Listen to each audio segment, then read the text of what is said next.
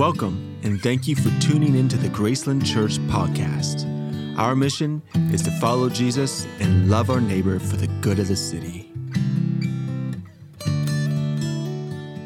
Good morning, everyone. You can take a seat. Welcome to Graceland Church. Such a joy to see you all. I'm thrilled to be back to the land of the living.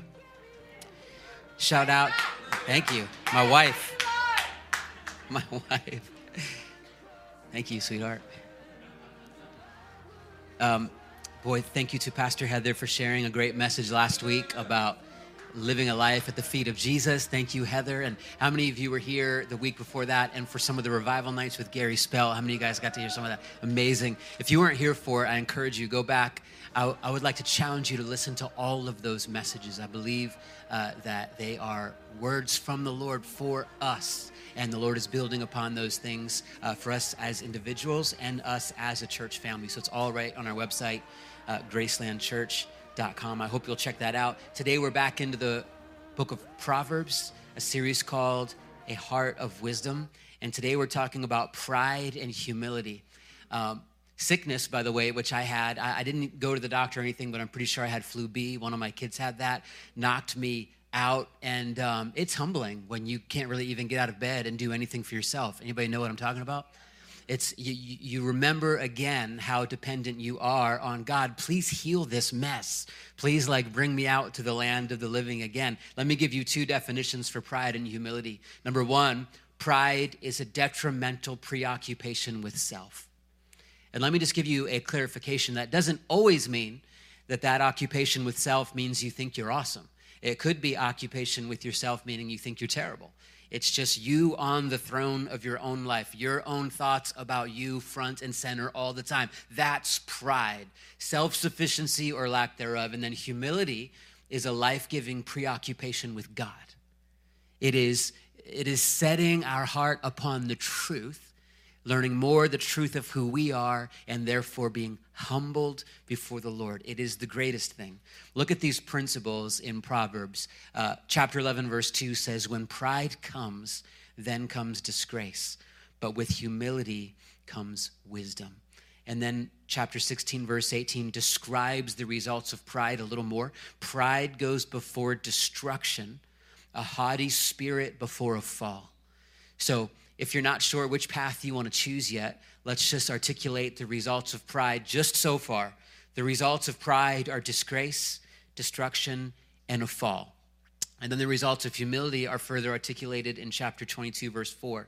Humility is the fear of the Lord, its wages are riches and honor and life. So the results of humility are wisdom, riches, honor, and life. It seems like a really clear choice uh, when set before us that way. These themes are true throughout all of Scripture. God resists the proud but gives grace to the humble. It talks about in the book of James. And Jesus himself, who is God, the King of kings and Lord of lords, clothed in the flesh, he submits himself to be born as a baby. Think of the humility it takes, and then to live his life fully God but also fully man, and then made himself obedient even to death on a cross. Uh, among the most humiliating acts of crucifixion ever Jesus said he came to serve, not to be served. So it's so clear in Scripture that the way of wisdom is the, hu- the way of humility. If you want to know what the wise thing to do in your life is, ask yourself, what is the humble thing to do? And we're going to look at a case study that, let me just warn you, it's hard to even believe this is in the Bible. It's one of those stories that is just wild. And it's going to be a case study that is a litmus test for our own hearts uh, with where we stand in regards to pride and humility. It's the story of King Nebuchadnezzar. Let's say that together Nebuchadnezzar. Very nice. One more time. Nebuchadnezzar. Go home and remember Nebuchadnezzar. This story can change your life. Here's the setup. Let me give you some context because we're not going to read uh, the entire story out of Scripture, but I want you to understand what's happening. Nebuchadnezzar was a great and mighty king. In fact, he was the most powerful man in the world by far, and he had become quite proud of it. King Nebuchadnezzar had a dream that scared him. He couldn't figure it out, so he called all his advisors around him to try to figure out the dream. They couldn't figure it out either. So eventually they called for Daniel, who was one of Nebuchadnezzar's prisoners, who was known for being able to interpret dreams. And Daniel came and gave this interpretation starting in Daniel 4 24. This is the interpretation, O king, and this is the decree the Most High has issued against my Lord the king. Now, this guy has got some courage. He, as a prisoner, is standing before the most powerful man in the world, interpreting a dream that is against him. He goes on to say, You will be driven away from people and will live with the wild animals. You will eat grass like cattle and be drenched with the dew of heaven. Seven times, and that's talking about years, will pass by for you until you acknowledge that the Most High is sovereign over the kingdoms of men and gives them to anyone he wishes. The command to leave the stump of the tree with its roots, which was part of the metaphor of the dream, means that your kingdom will be restored to you when you acknowledge that heaven rules, particularly instead of you. Now, here's a paraphrase about what this courageous Daniel said to the king King, you are prideful and have decided that you are God. You have decided that everything good you have and everything good in your kingdom is because you are great. You turned your back on God and made yourself God. God is not happy with you. If you don't repent of your pride and change, you are going to spend seven years living like a cow. We'll see how proud you are then. You will, you will stay that way until you acknowledge that God is God and you are not. I would have loved to have been there in the courts of the king when that happened. We actually have no record of Nebuchadnezzar's response. And in fact, Daniel now goes on to say even more. he says, Therefore, O king, be pleased to accept my advice. So not only has he now interpreted the dream, which is a smack in the face to the king, but now he's adding his own advice to it. If you want my two cents, king, here you go. So here's what he says Renounce your sins by doing what is right, and your wickedness by being kind to the oppressed. And it may be then your prosperity will continue. And that's the whole word from God, and that's the advice from Daniel. That's all we read. We don't know what happened next. The Bible does not tell us at all about Nebuchadnezzar's reaction, except for the fact that life just goes on. Apparently, King Nebuchadnezzar forgot this warning and just kept on living the way that he did. An entire year goes by. And a little side note what's the time limit on a word from God? How do you forget a word from God? The Lord said to Nebuchadnezzar, Don't do it. But then with time, sometimes Nebuchadnezzar and we decide we can just move on from it. So, what's the statute of limitations on a word from God? If you ignore it today, will it eventually go away? Well, we find out in this case, no. You see, everything was going great for Nebuchadnezzar. He had become a prideful king. He was above the law. And here's what he wrongly assumed there were no consequences to his own sin. He allowed his pride to take over, and he made the same mistakes that we struggle with. I don't know if you know this, but pride is a very dangerous sin. It's the underlying sin that causes many Christians and leaders to fail. And here's the thing it's very easy to spot in others. You might be thinking about your neighbor right now, that prideful son of a gun. I hope they listen to this sermon. You might be thinking about your spouse or your boss at work or just that, that neighbor. Man, that person is so full of pride. I'm going to send them the link to this once it's posted. It's so easy to spot in others, but it's hard to admit it to ourselves. We say things like, I'm not proud, I'm just self assured. I'm not proud, they're just jealous because I'm successful and secure.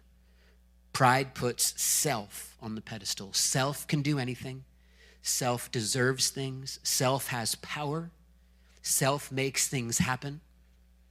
Self is never at fault. Pride always has someone else to blame, and pride always has someone else to elevate itself above. It's a detrimental preoccupation with self. Let's read on in the story, verse 29. Twelve months later, as the king was walking on the roof of the royal palace of Babylon, he said, Is not this the great Babylon I have built as the royal residence? Nebuchadnezzar's literally walking around a year after this warning from God saying, Look at this great kingdom I have built. I did it. I made it. I made this place wonderful. Pride says, Look what I have done. And you might say it a little different. You might say, I built this business by myself. I did build this family. I made this happen. I solved the problem. I can handle it. I figured it out by myself. I just quit my addiction for a month on my own. See, I don't need any help. Then Nebuchadnezzar continued Is not this the great Babylon I have built as the royal residence by my mighty power? The second thing pride says is, I am great. I am powerful. I'm wonderful. Look at me. When I think about it, I really am pretty awesome. I have a lot of power. You know what? The world is lucky to have me. Boy, this church sure is blessed to have me. In fact, God is lucky to have me. Look how much I do. Look how much money I give. What would they and he do without me? I really am great. Nebuchadnezzar continued, Is not this the great Babylon I have built as the royal residence by my mighty power and for the glory of my majesty? It's easy to start to dislike Nebuchadnezzar at this point because we're, we're, we're, we're hearing his thoughts said out loud. We might not think or say it the same way he does. But the most dangerous thought of all, at the core of all this, is I deserve this. In fact, I deserve more. I deserve it, and why aren't they giving it to me? I might not think I'm the best, but I know I'm better than those over there, and I deserve something more than them. I deserve something better than them. In fact, when you're living like this, if you see something really good happen to someone else, not only will you say they don't deserve that, you're really saying, I deserve it. I deserve more than them. One of my pastors and mentors shares this grid called Blessing, Expectation, Entitlement. His name is Rod Loy. I quote him a lot. The first time we receive something, maybe even the first couple times we see it as a blessing from God, we're so thankful. Wow, what a blessing. I can't believe God just did this for me. Eventually, we begin to expect it. It may still be a blessing, but once we come to expect, it will happen. If it doesn't, something is wrong. We're not quite as grateful. Then it's easy to move from expectation to entitlement. It's no longer a blessing. Instead, it's what I'm entitled to. It's what I deserve. It's what pride tries to tell you. The prideful person feels entitled to what they used to consider a blessing. And Nebuchadnezzar decided, I deserve all this. I'm entitled to it. Now, don't forget, God warned him a year ago about his pride, and Daniel gave him advice to top it off. I think that if God warned me that clearly in a dream, that if I didn't humble myself, I was going to live like a cow for seven years, I would remember it. But we have a remarkable ability to just justify our lives and keep moving on. Anybody with me? So, so words from God, sobering warnings from God don't expire. Let's read on what happens. Is not this the great Babylon I have built as the royal residence by my mighty power and for the glory of my majesty? The words were still on his lips when a voice came from heaven. In the Bible, when a voice comes from heaven, that's God. There's no sound system. It's just God Himself saying this This is what I decreed for you King Nebuchadnezzar. Now, I imagine at this moment, Nebuchadnezzar's knees start to shake, and suddenly he might remember something about a word from God from a year ago. And what comes next is not only what happens to Nebuchadnezzar, but what happens to all of us when we allow pride to take over and decide we don't need God. It's the price of pride. God said, Your royal authority has been taken from you. In other words, you aren't king anymore. It's over. It happened to Nebuchadnezzar. The same thing happens to you and me. The price of pride is this you lose the thing that made you proud. Pride will cause you to lose the source of your pride, whatever that source of pride is, whatever you've put before God position, power, possessions. Maybe you're proud of your stuff. And think of it it's the height of ingratitude. The very thing God gave you to begin with now makes you proud. that money, God gave it to you. That position from God. That talent, it's not because of you, it's because God gave it to you. You thought it was because of you, you were so proud, now it's gone. Pride will cause you to lose the source of your pride. And then God reminds Nebuchadnezzar of the word you will be driven away from people and will live with the wild animals. You will eat grass like cattle. Seven times will pass by for you until you acknowledge that the Most High is sovereign over the kingdoms of men and gives them to anyone he wishes. Immediately, what had been said about Nebuchadnezzar was fulfilled. He was driven away from people. A pitiful sight now alone. When pride takes over, we get isolated. Look at what it says. His body, I'm sorry, he was driven away from people and ate grass like cattle. His body was drenched with the dew of heaven until his hair grew like the feathers of an eagle and his nails like the claws of a bird. So the once great Nebuchadnezzar, eating grass in a field, looking like a cross between a man and an animal, totally and completely humiliated. Everyone mocking him, laughing, he lost it all. There's a high price for a pride filled life. James 4 6 says, God opposes the proud, but gives grace to the humble. Now, who is just thrilled they came to church today? Who's feeling just so uplifted and like you can do anything? So here's the thing that's a sobering warning and a real story, a real example of something that happened. But here's the really good news it doesn't just end there. And let's say you have gotten, rather, allowed pride to get the worst of you. You've done it, it's taken over.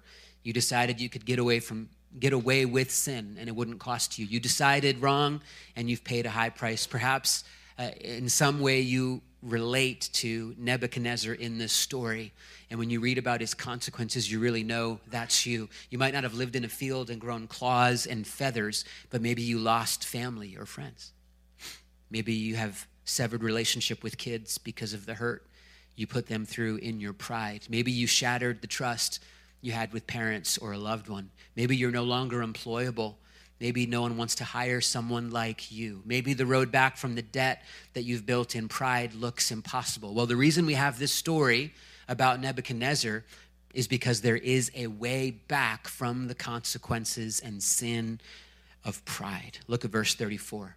At the end of that time, I, Nebuchadnezzar, raised my eyes toward heaven and my sanity was restored. Now, just think of this mental picture Nebuchadnezzar, half man, half animal. It talks about it's like feathers, it's like claws. The ultimate moment of shame and isolation in a field, reduced to nothing, at that state, finally decided to lift his eyes and look to heaven. That's what it took. And so, before we look at these principles of what to do after the consequences of pride, let me just ask you What's it going to take for you to humble yourself and call on the name of the Lord? What will it take for your life to get to before you humble yourself and find the help that you need? The first step back is demonstrated by the very first thing Nebuchadnezzar does look to Jesus. He raised his eyes to heaven. That alone is an act of humbling yourself. I'm no longer looking to me. It no longer can be about me. I don't care what anyone thinks. I'm looking to Jesus. I don't care what anyone else is doing. I don't care what anyone else's opinions are. I don't care what's up, what's down. I know the mess that my life has become because of pride. I need Jesus. And here's the thing no matter how far pride has taken you away, no matter how deep the consequences you are in, the gift of the gospel of Jesus is you can always look to him. You can always turn back and chase after the Lord. It's, it's beautifully seen in the life of the thief on the cross. This guy presumably lived a life of crime and is now being humiliated in his pride and sin, crucified, ends up next to Jesus. And in that final moment, when surely all hope is lost, he says, Jesus, please remember me. That's all he does. It's a cry of his heart. And Jesus says, You're going to be with me in paradise today. You can always look to Jesus. Take heart no matter how great the consequences you're in. It's always better to begin the process of humbling yourself and living a life of wisdom. Then I praised the Most High, it says. This is, this is the same guy talking. grab a tissue real quick.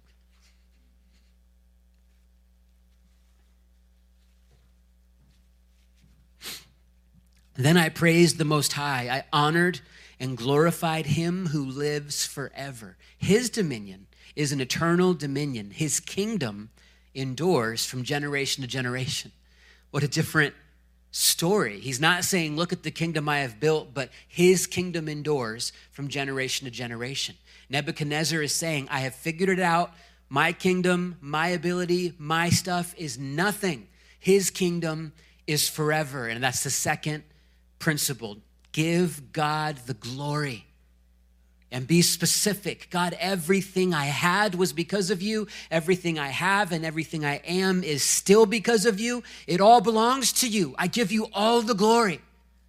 My dad told me when I was a little kid, Nathan, whatever God allows you to accomplish in your life, if there's newspaper articles written if there and it's of course that's not even a thing anymore if there's if there's things in the internet if whatever it is it's all going to end up on the bottom of the bird cage collecting the bird poop it doesn't matter and when you die, he's such an encouraging dad. When you die, no one's going to really care that much. Life is just going to go on. And, and the world is just going to keep moving forward. And, and he says, he says, you have to put these things, according to the Apostle Paul, any accomplishment, anything wonderful, in the dung file, is what my dad taught me growing up. Put it in the dung file. It means nothing. Wonderful gifts, it's great, but it's all from the Lord. All glory is God's. The only thing that lasts is his kingdom and his word is forever and he invites us into it. Your accomplishments mean bupkis. Let it go. Everything you have is from the Lord. Everything I have is from the Lord. We can't accomplish our way into or out of anything. And it's so freeing, isn't it? Because we live in a rat race. We live in just comparison and envy and, and this or that, so much so that we destroy ourselves financially just trying to keep up with it sometimes. We destroy ourselves mentally and emotionally because we let ourselves be, be determined. We let our identity be determined by what people are trying to sell us that we don't have or aren't good enough. It's the entire commercialization of a culture that if you're not careful to, if it's what you listen to all the time, you end up in the rat race and you end up in the sin of pride and you lose the joy, the absolute sweet freedom and surrender of giving God all the glory. And you are created to give God glory. You are created to worship Him and Him alone. Isn't that amazing? Wouldn't it be better to return to a life of worship than be a creature in a field being stripped of everything because of pride? My goodness. And we might have never actually been creatures in a field stripped of everything physically, but we've lived that way internally. Anybody? That's actually a good description of where that leads you. Some of you might be there right now. You can humble yourself, look to Jesus, and begin to give God the glory. And then he goes on in verse 35 All the peoples of the earth are regarded as nothing. He does as he pleases with the powers of heaven and the peoples of the earth. No one can hold back his hand or say to him, What have you done? So Nebuchadnezzar says, I am nothing. It's all God. Look at him. I am actually powerless to affect anything that God will or will not do, is what he's saying. And it's number three admit your weakness. It's saying, God, I need you. I can't live without you. You alone are powerful. It's not about me. It's not about what I know. It's not about what I have. It's not about what I can do. I am nothing and powerless without you. I confess my need for you. It's the opposite of pride. Verse 36 At the same time, my sanity was restored. My honor and splendor were returned to me for the glory of my kingdom. So he was restored, but notice something a little different this time. He said, For the glory of my kingdom, it's not for me, it's for them. So another way that you defeat pride is number four, you live for others. Pride says, I deserve to be served. Everyone should serve me. But those who depend on God say, I am here to serve. Everything God has given me isn't just for me, it's for his kingdom. How can I take what I have and what He has given me and use it to serve. It's why it's a great idea to make it a discipline to serve in obscurity in some way in your life. It can be in your, fa- of course, in family, we, we have to do this all the time. But I mean, like, even if you're married, don't just uh, serve your spouse so that you can gain points and make sure they notice. Like, like if you clean one part of your house, you don't have to leave the light on in just that room so that they're sure to notice or put the spotlight where the dust used to be. You can serve in obscurity apart from the idea of having to gain points from yourself. And, you learn that the hardiness, the reward of humility, living our lives as under the Lord. If you battle with pride, don't, don't sign up to come like, stand here and do something in a spotlight. Sign up to like clean up the baby throw up. You know what i mean? When when babies throw up. Anybody want that job? I'm looking right now. Raise your hand. Oh okay, nice. I, okay i'm going to take you to the bank on that. And i'm actually just kidding. Um, we very rarely have any kids throw up actually on on sunday mornings but there is something really beautiful if you're willing to discover it about intentionally serving in obscurity it's like the difference between an unhealthy meal and a healthy meal. When you're serving and you're somewhat in the spotlight and you're dealing with like all the mixed motives of something like that, it might be fine. Maybe your heart's good, but it's kind of a meal filled with carbs and it doesn't do that much for you and blah, blah, blah. Everyone can see. But when you serve in total obscurity, just as unto the Lord, and no one's ever going to know about it, it's like a good, hearty steak. Right? And I'm sorry, vegetarians, and I'm not a nutritionist. Don't listen to what I'm saying, but it's it's like a meal that, that really feeds you. And guess what? You start to learn to separate your life from living for the applause of man. You start to learn a life of joy and peace and delight apart from what anybody else thinks. Imagine. Apart from what anybody else says, what anybody else validates or doesn't validate in and about your life no longer matters at all when you learn the life of humility and living as unto the Lord and therefore living for others. My advisors and nobles sought me out, he said, and I was restored to my throne and became even greater than before. Now that makes me a little nervous when I read it, if I'm all honest. If I'm, I'm like, all right, dude, you're greater than before. Like it said, don't don't get prideful, Nebuchadnezzar. Remember what happened. And but then he goes on to say, Now I, Nebuchadnezzar, praise and exalt and glorify the King of heaven, because everything he does is right and all his ways are just. So I think it's a really cool example of using the good things that God gives you in your humility to do this. Number five, talk about God. Tell the story of God. Let your boast be in the Lord. If you're gonna boast at all, boast in the Lord. And not just like the the humble brag, like, oh, it's not my fault God made me this awesome. I don't mean that I mean, actually acknowledging that everything is from him. And look how Nebuchadnezzar uh, closes out this story. And it took him a lot to earn the right to make this statement. And those who walk in pride, he is able to humble. Man, what a lesson. And we get to learn from this lesson. If you want to walk in the way of wisdom, which is what this this year is about. We want to lean into a life of wisdom and the blessing of God that comes from that. And, and it's not just tangible blessings like what we would imagine, it's blessing like peace, it's blessing like purpose and health, it's blessing like meaning in life and beauty in life. If you want that, the only way is the path of humility. And, and just guaranteed, I, am not even saying this at you, I, I'll speak it to me. All of us have pride to repent of always. I was chatting with someone in our first service between services, and, and he's been walking with the Lord for decades, mature man after the heart of God. And, and I won't share his name, but he told me, God, he said, God's really been dealing with me about pride. And I said, Really? He said, Yeah, God's been dealing with me about pride, and he's been telling me this uh, Son, I will use you to the degree that you humble yourself. He's just wanting to be used by God. He's wanting to know God more.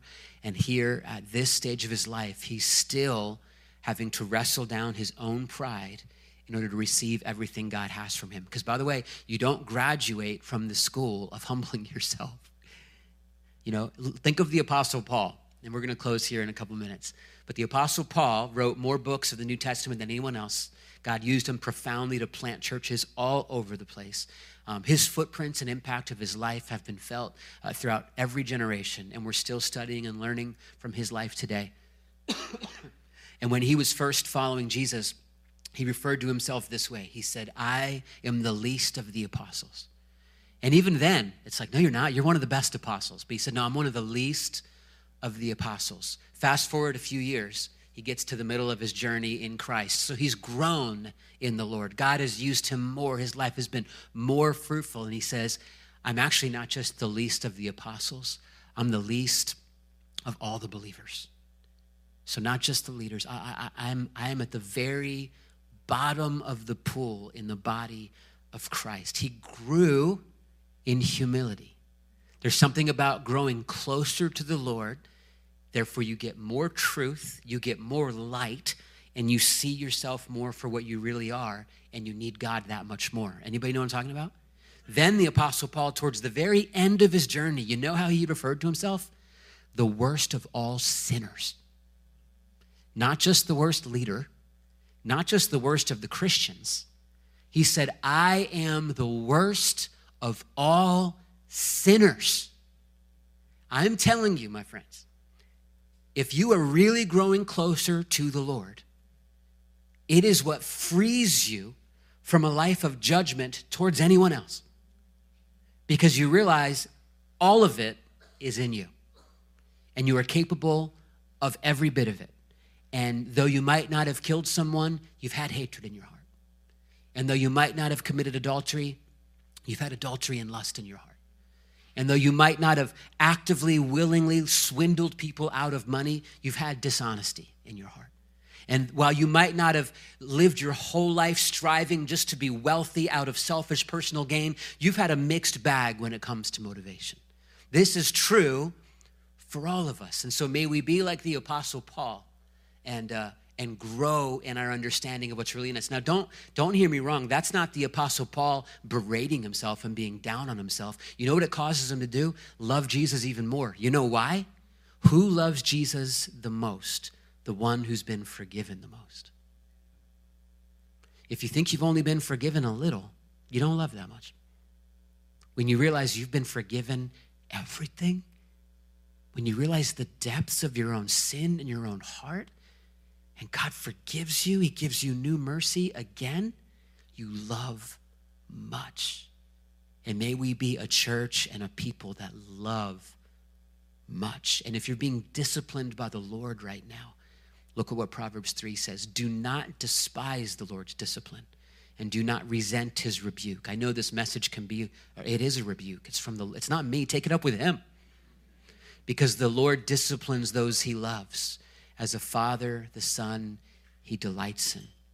You have to let go of everything in your own kingdom. Everything that you want, everything you'd love to try to build, everything you're clinging to, let go. Acknowledge the Lord. Live your life unto him. And here's the here's the worst punishment of pride is that you actually can't receive anything from God. You can't receive any of it. When you go down the path of pride, you can't even receive salvation from Him. So humble yourself today, believe the good news of Jesus, and receive new life from the one who gave you life. Lord, that's our prayer. We make an altar right where we are at our seats. And, church, I just invite you as the worship team comes up to humble yourself before Him. If there's pride in your heart, repent of it. Ask Him to search you.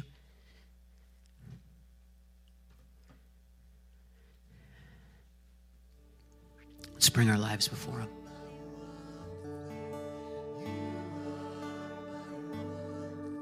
You know, I was with our youth at Opryland uh, Youth Convention last fall, and thousands of kids just worshiping singing and you know kids sitting all over the place.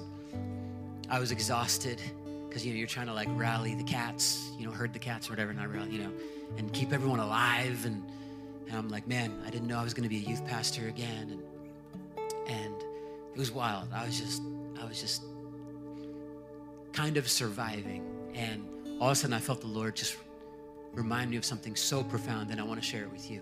He reminded me of this that when I came to know him, when he when He literally like grabbed my heart, I gained a vision of Jesus that was beyond compare. I just I just saw the Lord. And and you don't have to compare your story to that, but if you don't feel like you have a, a vision of the beauty of God that is beyond compare, ask him for that. It's called being a seeker of God. Seek him.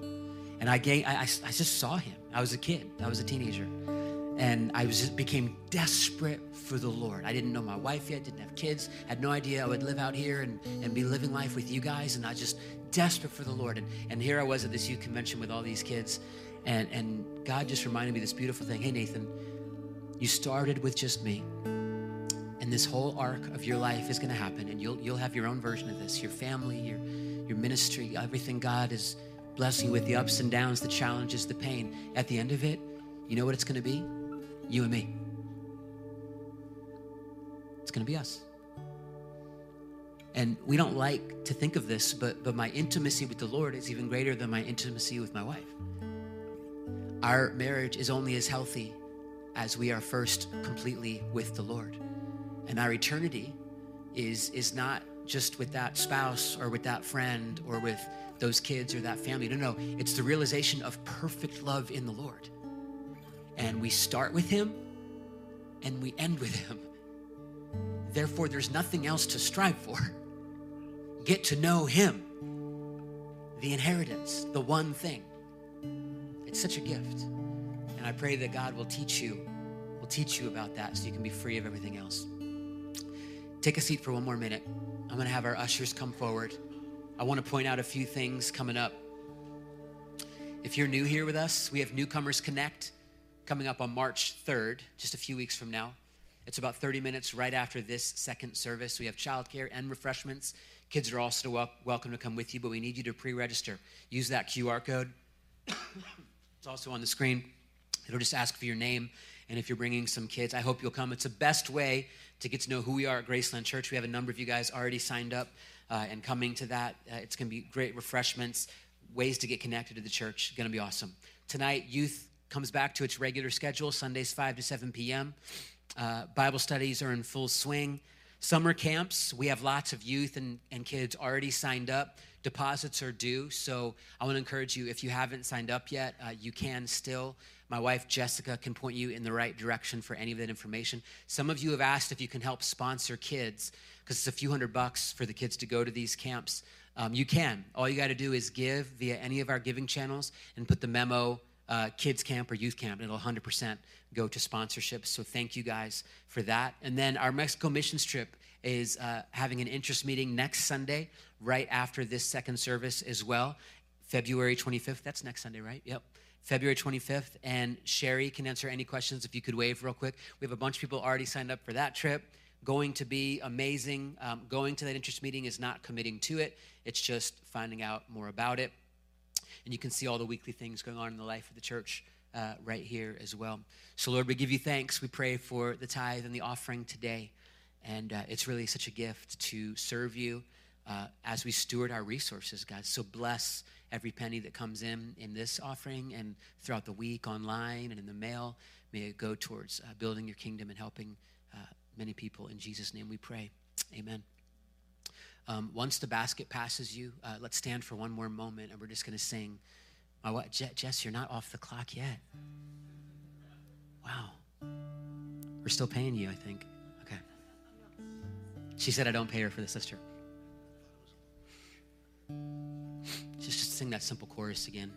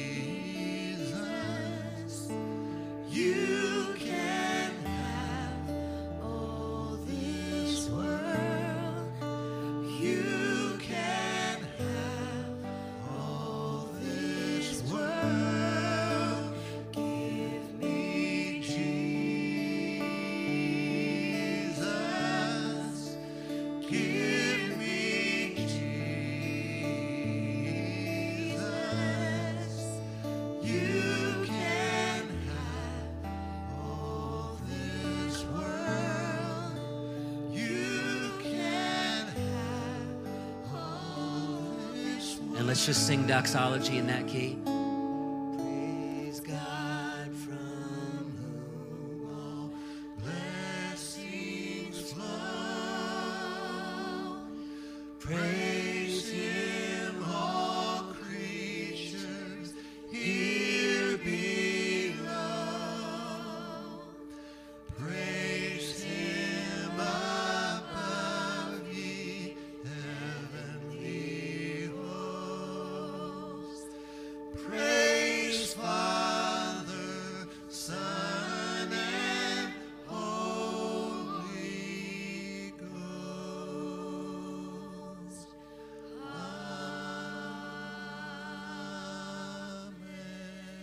Go out into the world and labor to bring forth new lives of humility, of peace, and of grace. Dream dreams, pursue visions, and speak of God's goodness and generosity in the words of those who would hear. And may our God, who breathed life into creation, be your delight. May Christ Jesus give hope to your dreaming, and may the Holy Spirit, your advocate and guide, set your hearts ablaze with a passion for walking humbly with Him in the name of the Father, and of the Son, of the Holy Spirit. Amen.